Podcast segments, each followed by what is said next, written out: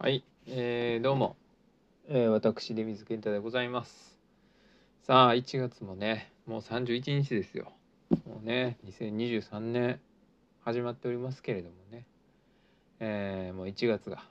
終わろうとしておりますけれどもね。皆様いかがお過ごしでしょうか。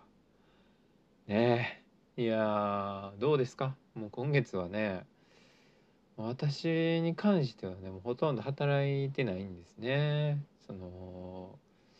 まあ出店とかね、うん、マルシェ出店とか。全然してなくて。でうちの師匠の陶芸の方のねバイトももう週1回ぐらいしか行ってないし。まああと某劇場で働いてるんですけれどもそれも週1ぐらいしかまあ今行ってないんで今月全然働いてないですね。でまあ主にね何をやってるかというとまあ家の解体ですよねあのまあ大阪のね阪神野田野田阪神に、えー、まあうちの親の実家がありましてまあそこにねあのちょっと引っ越そうかなと、えー、工房構えようかなと思っててまあ今それをやってるんですね。まあ、解体ってねやっぱこうなんていうのかなやっぱりこうそのねもうそのまま全部潰してもう立て直すんやったらいいんですけど結局その改装するんやったらそのいらん部分ね例えばその壁とかぶち抜いて、まあ、一部屋につなげたりとか、まあ、そういうことをしてるけれどもやっぱその抜いてしまうとゴミっていうかねそのいっぱい出てくるんですよ。壁紙とか、えー、天井のクロスとかもうものすごい何て言うのかな。やっぱ昔の古民家みたいな感じじゃなくてやっぱ中途半端に多分増改築をたくさんしてるからまあそんなええ感じの木材とかじゃないくてでまあなんか昭和な感じのこのクロスとかでねやってるからもうそういうの嫌やなと思って全部剥がしてるけれどもこれ結構大変なんですよ。やっぱゴミがね大量に出てくるから解体すればするほどねこのゴミが増えていく問題。まあちょっとねなかなかその辺が今大変というか。実際壊すのはね結構一瞬やけども、まあ、剥がしたりとかねあ打ち付けてある木を壊すってね意外とねそんなに時間かからなくてそっからが長いよね。やっぱりどうしてもこう片付けね、うん、くい抜いたりとか、うん、まあそういうのまあ木とかもねもう一回使い直そうかなと思ってるからあの何かこう例えばこう、まあ、何か新しく、えー、なんだろうな作業場の机作るとかそういう時に使えるかなと思って木は釘抜い釘を抜いておいたりしてるけれども。でまあなんかね場所によっては土壁使ってたりするからもうそういうとこのやつはね本当に埃まみれになるしまあ掃除あと木材の反りがねなかなかね大変ですけどもね。まああの 興味ある人ねいるか分かんないですけれども、まあ、もしねあの見た人いれば全然ね、まあ、見に来てもらっていいんであの阪神のね野田阪神駅からもすぐですから。まあしかしね大阪はでも本当にまあ昔ね住んでたんですよ。その福島っていうかね。まあその大阪の家はまあうちのおじいさんおばあさんが住んでた家なんやけれども、まあ、そこからねちょっとこう離れてそんなに離れてないけども、まあ、福島の方に向かって、まあ、10分ぐらい歩くと、まあ、私が昔、えー、住んでいた子供の時ですね小学校2年生ぐらいまで住んでた、えーまあ、福島の商店街の中に昔住んでいてまあだからそういう意味じゃまた、まあ、何十年かぶりにねそこに帰ってきた感っていうのがあってまあまあそのね昔の記憶というかまあ全然変わってない雰囲気もありつつまあ中野っていうねお好み焼き屋さんがあってそこがねそのテイクアウトのまあお好み焼き屋さんがねおっちゃんらがやってたよっちゃんおばちゃんでやってたけどもおっちゃんおっちゃん2人とおばちゃんみたいな感じだったかな、まあ、その人らがねまだいまだにそのままやってるっていう。あの昔もおっちゃんやった気すんねんけどなんか時空とか歪んでるんですかね。なんかあんまりこう年齢をかまあおじいちゃんになってはるけれどもまだコテテココテをねまだやってると思うともなんかちょっとね尊い尊いなと思うけどね。うん。まあそういう中野とかあったりとかね。その近くのね公園とかでね僕が子供の時とかまだねあの紙芝居とかやってたんですね昔ね。で水飴みたいなの配ったりとかなんか、えー、当てもんみたいなやつ。当てもんっていうか何なんやろなあれなんかあのー、駄菓子のなんかこう型抜きみたいななんかそんなんやってたけどな。まあそんなん言うとねほんま昭和初期みたいな昭和初期ってことないか戦後すぐみたいななんか戦後すぐでことないか。まあだいぶ昔のねことのように思うんですけど。多分ねその辺福島はすごい残ってたんやろね。僕が子供の時って。まあ25年とか。30年前ってこともないもんな、うん、まあ僕今34やから。まあまあ2 5 6年とか前ぐらいにはまだそういうね下町の雰囲気っていうのもあったようなとこで、うん、まあ今そこにねこう半分行ってえー、半分こっちいてみたいな神戸にいてみたいなことを繰り返して生活していますね。まあ、大阪ではねあのまあ別にその改装する必要があるったって別にまあする必要があるっていうか、まあ、別にする必要なくって、まあ、もちろんそのつい最近までおばあさんが住んでたので、まあ、別に、ね、電気もつくし、まあ、特に問題はないけれどもまあまあ、えーまあレイアウトとかねまあいい感じにしたいなっていうので、まあ、変えてるだけやからもちろん普通に住めると。でそうそうそう。でまあそうやって最近大阪にいますけれどもね。まあね大阪はやっぱ都会ですね。本当にね。本当に都会やなと。その野田はねあの結構いい店が多いですね。個人店っていうかまあ昔からやってるようなお店っていうかあとまあ銭湯とかねお風呂屋さんも多いしねいくつかあるしね。保険内でお風呂入ってちょっとなんかいい感じの角打ちみたいな酒屋でちょっといっぱい飲んで帰るなんてねそんなこと私が今住んでる精神中央では絶対できないことなんでね本当に。まあやっぱりこういいとこやなというかまあお金使ってしまうよね。うんやっぱこうまあお金がかかるってことはないやろうけどまあまあその誘惑が多いというかね。もうここなんかでね住んでても歩いてもどこにもたどり着かないですからね本当にお店なんてね。うん。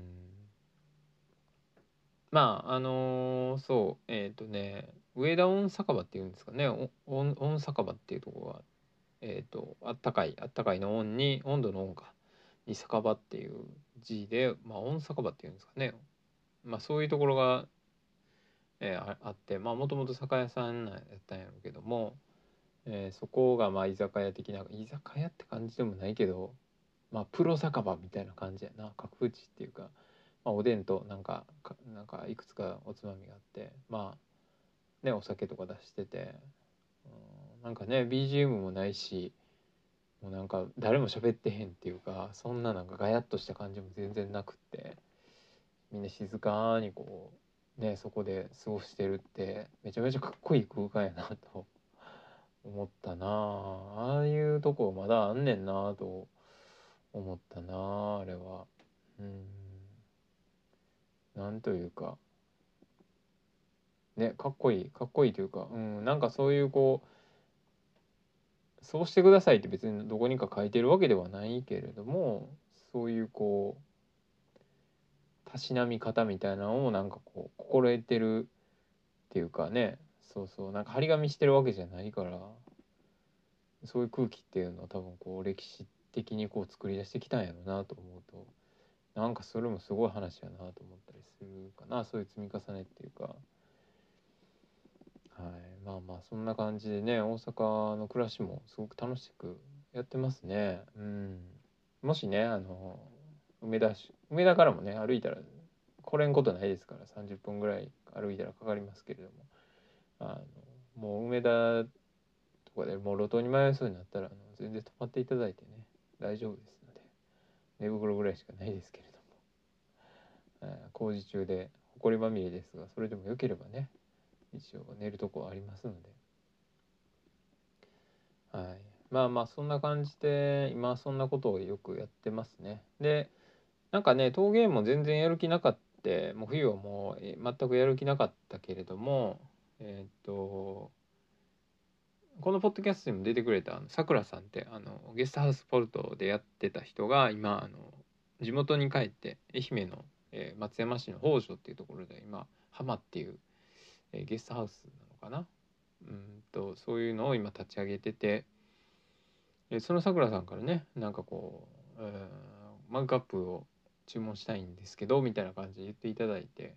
でその流れからちょっとこう、まあ、僕の方からお願いしてまあこう出店というかまあ、えー、展示会みたいなのさせてもらいたいなみたいなことを言ったらまああの OK していただいて3月にねあのやることになったんですけれどもまあそれに向けてねちょっと今ちょいちょい作ってたりとかあとまあそうねあの高校の同級生にこの間ボルダリングジムのイベントで、えー、何十年かぶりに会いましてその彼から、えー、マルシェイベントやるからよかったらどうって言っていただいてまあ、えー、イベントに出店したりとかそれ2月ですね、えー、予定ができたので今、えー、ちょこちょこ作っててなんか陶芸もね楽しくやってて、うん、なんかこう作りたいもんが、えー、まあ今新しくねちょっとこう、えー、今まではとちょっと違った雰囲気のもうちょっとこう渋いというかうん雰囲気のあるようなものを作ってみたら、えー、割とうまくいきそうなのでちょっとこう気持ち的にはちょっといろいろこれで新しいうんねあの作品ができるかなっていうのでちょっと楽しく今はやってるかな。そうそうそうそう。なんか冬はやる気なかったけど。ね。やっぱりなんか自分はやっぱものを作ったりするのが好きなんやなっていうのを改めて感じているところかな。うん。やりたいことがねいろいろあるんで。そう。それもあるしあとあれですね。JICA の海外青年協力隊もですね。えっ、と今日通知が来たんですが。とりあえずあの一時の書類審査は、えー、通過しまして、えー、ここから第二次の面接とかがあるみたいで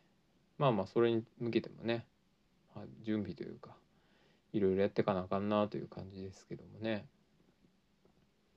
うん。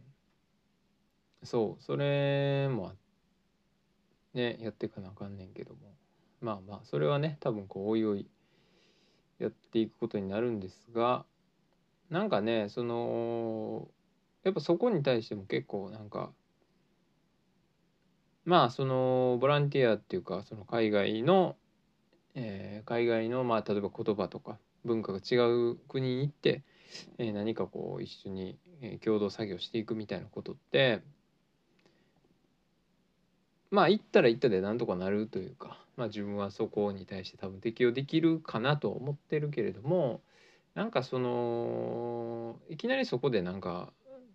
パッとやるよりもやっぱり今自分がいる環境でも何かできることってあるんじゃないかなと思って。もうすでに今からやっとった方がやっぱりなんか自分の気持ち的にもちょっといいかなと思ったりそのソフトランディングできるっていうかねいきなりそのカルチャーの違いとかをバーンと感じるよりもまあなんかそういうのってないかなと思ったりしてまあ日本えーとまあ、ブラジル在日ブラジル人の教会みたいなのが神戸にあったりとかまあそういうのもあるしと思ってまあそういうところにボランティア行ってもいいかなとかあとラテンコミュニティってね永田の方にあったりとかまあいくつか神戸にもあるからそういうところに行こうかなと思ったりしてまあいろいろ今探してるところですね。まあ子供に日本語を教えたりとかそういうのもあるみたいやしって思ってたら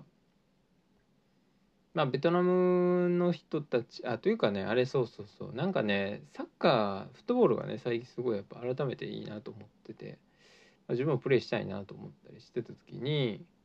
あそっかと思ってこの海外の人たちと何かこうボランティア的な関わりじゃなくてまあ別にフットボールするとかっていうのも一つなのかなと思ってそういうチームないのかなと思っていろいろ探してたんやけどもまあなかなかそういうのがなくって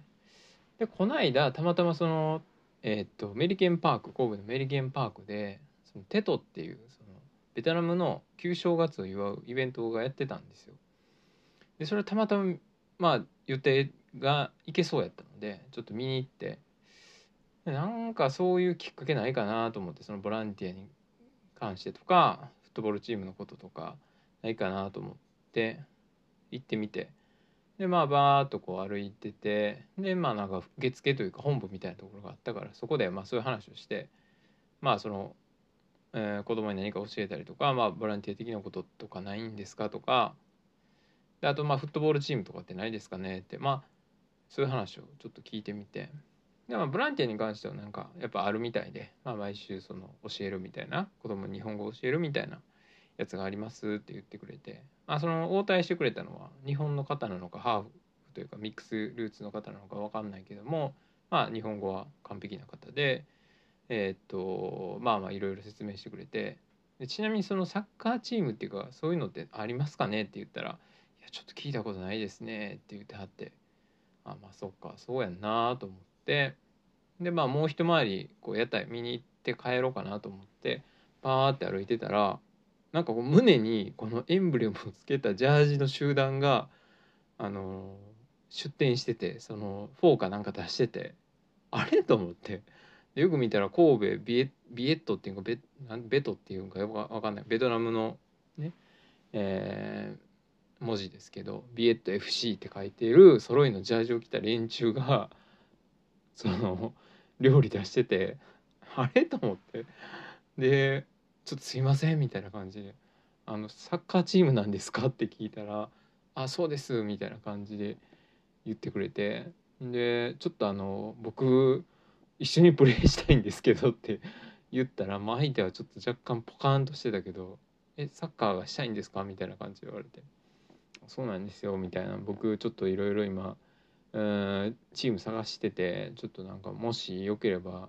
一緒にやりたいんですって言ったらなんかその周りの人とかもベトナムの人もとかなんかそのねベトナム人の子供たちもいたから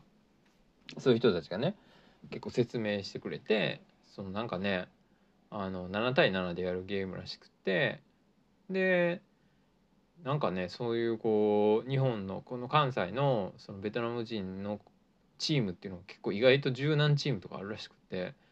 それらが月1ぐらい大会みたいな感じで集まってあの試合したりとか してるらしくてベトナム人だけのチームで。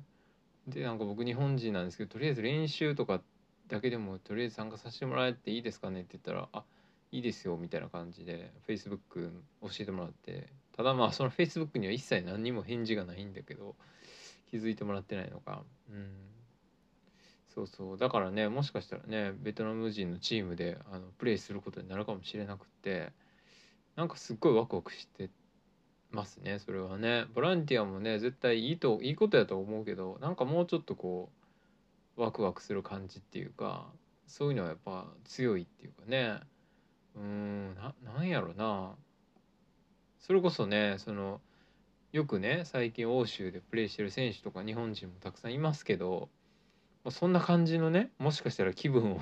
なんか言葉とか通じない中で例えばベトナムでその語で、えー、なんだろうな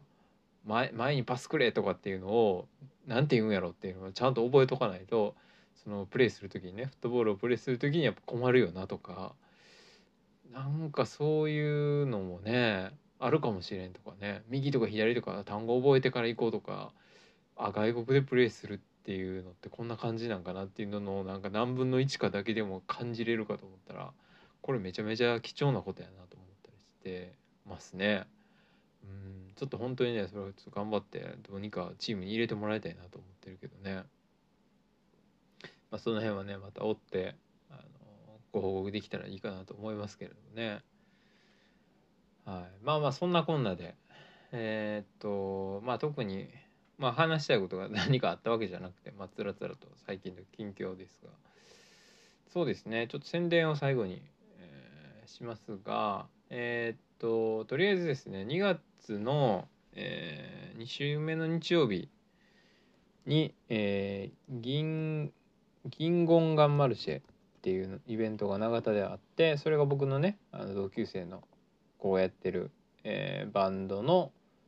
えー、なんていうかイベントですね、えー、マルシェイベントがあるのでそれもよかったらぜひぜひ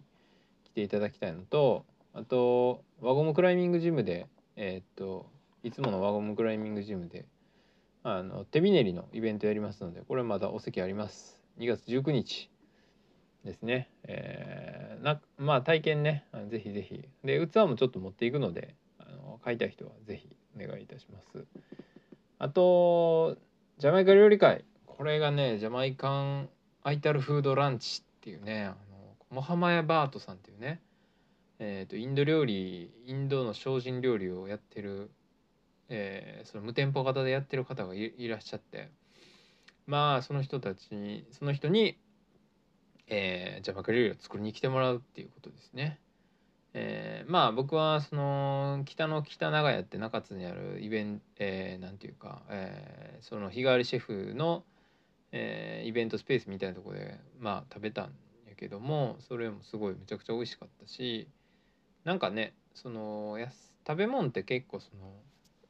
作用する食べ物ってあるなっていうかなんか僕は去年の冬にあの結構スキー場でバイトしてた時にあまあ毎日ねしっかり食べる食べれてたけども量というかあのしっかりしたものはあったけどその業務用の食品みたいな感じが結構多くてなんかこう体が日が巡ってへん感じというか冷たい感じというかまあ食べてる時はまあ別にそこまでなんか感じてたわけじゃないんやけどうんなんかたまたまそのスキー場の近くに、えーと、スリランカ人の人が、えーと、スリランカ料理屋さんをやってるってことを知ってでそれで食べに行った時になんか今までなんか一気にその体に血がこう巡ってなんかこう体が温まるというか体が喜んでる喜んでるというかまあ温まってこう血が巡ってるというかなんかこうか活性させられるみたいな感覚っていうのを食べた時にすごく感じてなるほどなみたいななんかこう体にこうなんていう活力を与える料理みたいなそういうのってやっぱあるんやなっていうのをなんか結構感動した思いがあってそうそれがね結構原体験としてあってなんかそういうのに通じるものをなんかすごい、えー、モハマヤバートさんの料理は感じますね。あのまあ食べ物に関してねやっぱアジアってやっぱりこうまあ中国語で言ったらね異色同源みたいな感じの言葉もあるし、まあ、インドとかあの辺やったらねアーユルベーダーみたいなあのそういう言葉もあってやっぱこう食べるものに対してやっぱそのあ美味しいだけとかっていうよりもやっぱこう、えー、それがどう体にうん作用するのかみたいなこともすごいこう意識してるんかなと思うけれどもまあまあなんか、えー、何の話だったっけ？あそうそう。マイバートさんはそうそう。だからそういうことをまあ僕は感じてたと。そういうこうね体にあすごく喜んでるというかあ、まあ、体にとってもすごくあの活力を与えてくれるような料理やなと思ってたんですがまあそのマイバートさんを知ったきっかけはあの神戸駅の近くにあるえっ、ー、とまあニューエスダ屋さんっていうねカレー屋さんがあるんですけどその店主の人にえっ、とモハマイバートさんが「じゃあマカ料理できるらしいから呼ぼうよ」って言ってもらってそれでまあ今回呼んだ呼ぶ呼んで来てもらうことになってそう。でまあジャマイカ料理のことに対してねいろいろ聞いてたらえー、まあ僕はそのジャマイカ料理って言ったらまあね肉料理とかメインなのかなと思ってたからジャマイカ料理ってどのな、えー、を作ってくれるってことをまあ聞いたけれども人づてに聞いたけれども実際どういう料理なんですかって聞いた時にそのアイタルフードっていうねあのそのラスタマンたちが、まあ、そのボブ・マーリーとかですねラスタファリズムとかあのそういうのがあった時のぐらいの話なのかな。そういうラスタマンたちが食べてるえ料理があるんやとアイタルフードという。でそれを作ってくれるそれを提供するんだっていうことを聞いてはあそういうのがあるんやと思って。全然そんなんね聞いたことなかったから。まあなんとなくねそのボンマリとか料理とかをなんか料理とか食べるもんとか着るもんとかなんかいろいろあとなんか怪我してたけど、えー、なんかねそその治癒しないみたいななんかそういう話は聞いてたけどあまあなんかそういうのがやっぱあるんやなって思っててでまあアイタルフードってちょっとネットで検索してみたらまあいろいろ出てきたから情報が。でもなんかあんまりまとまった情報がなくって結局どういうことなんやろうみたいな。なんか塩を使う使わないみたいな話とか。なんかこうブログ記事みたいな感じだからこういまいちこうねうん信憑性というか、うん、どれが確固とした情報なんかが分かんなかったからそのメールでそのモハマイバーツさんにあのまあその参考になるような、えー、アイタルフードっていうことを知るために参考になるような文献とか本とかってありますかね？って聞いたらいやちょっとなんかないですねみたいな。まあその現地のラスタマンたちと一緒に生活した中で学んできた料理なんでみたいなことをおっしゃって。いやもうそれは結構しびれましたよね。もう現地のラスタマンとの生活から学んできた料理ってそんなもんなかなかね食べれないですよ。だって俺ジャマイカ行かないもんだそんな。いやほんまにねすごい。そういうのをやっぱりこういやすごいなっていうかほんまにみんななんか追求してるっていうかねそのやっぱこう好きなものをやっぱこうね好きなものをちゃんとこう追求してる人たちって素晴らしいよね本当にね。いやなんか結構ねグッときましたね。めちゃめちゃ楽しみなんですよだからね。はい。まあそれもね今の 募集かけてますけども。はい。結構ねあのやばいかもしれないです。早く埋まりそうなので。もしね興味ある人は、はい、ぜひぜひ、えー、早めにね申し込んでいただけると嬉しいかなと思っております。はい、えー、じゃあそんな感じでぜひぜひまたねあのどっかのタイミングでお会いできたらなと思ってますので、えー、楽しみにしております。ということで今回はこんなところで。ありがとうございました。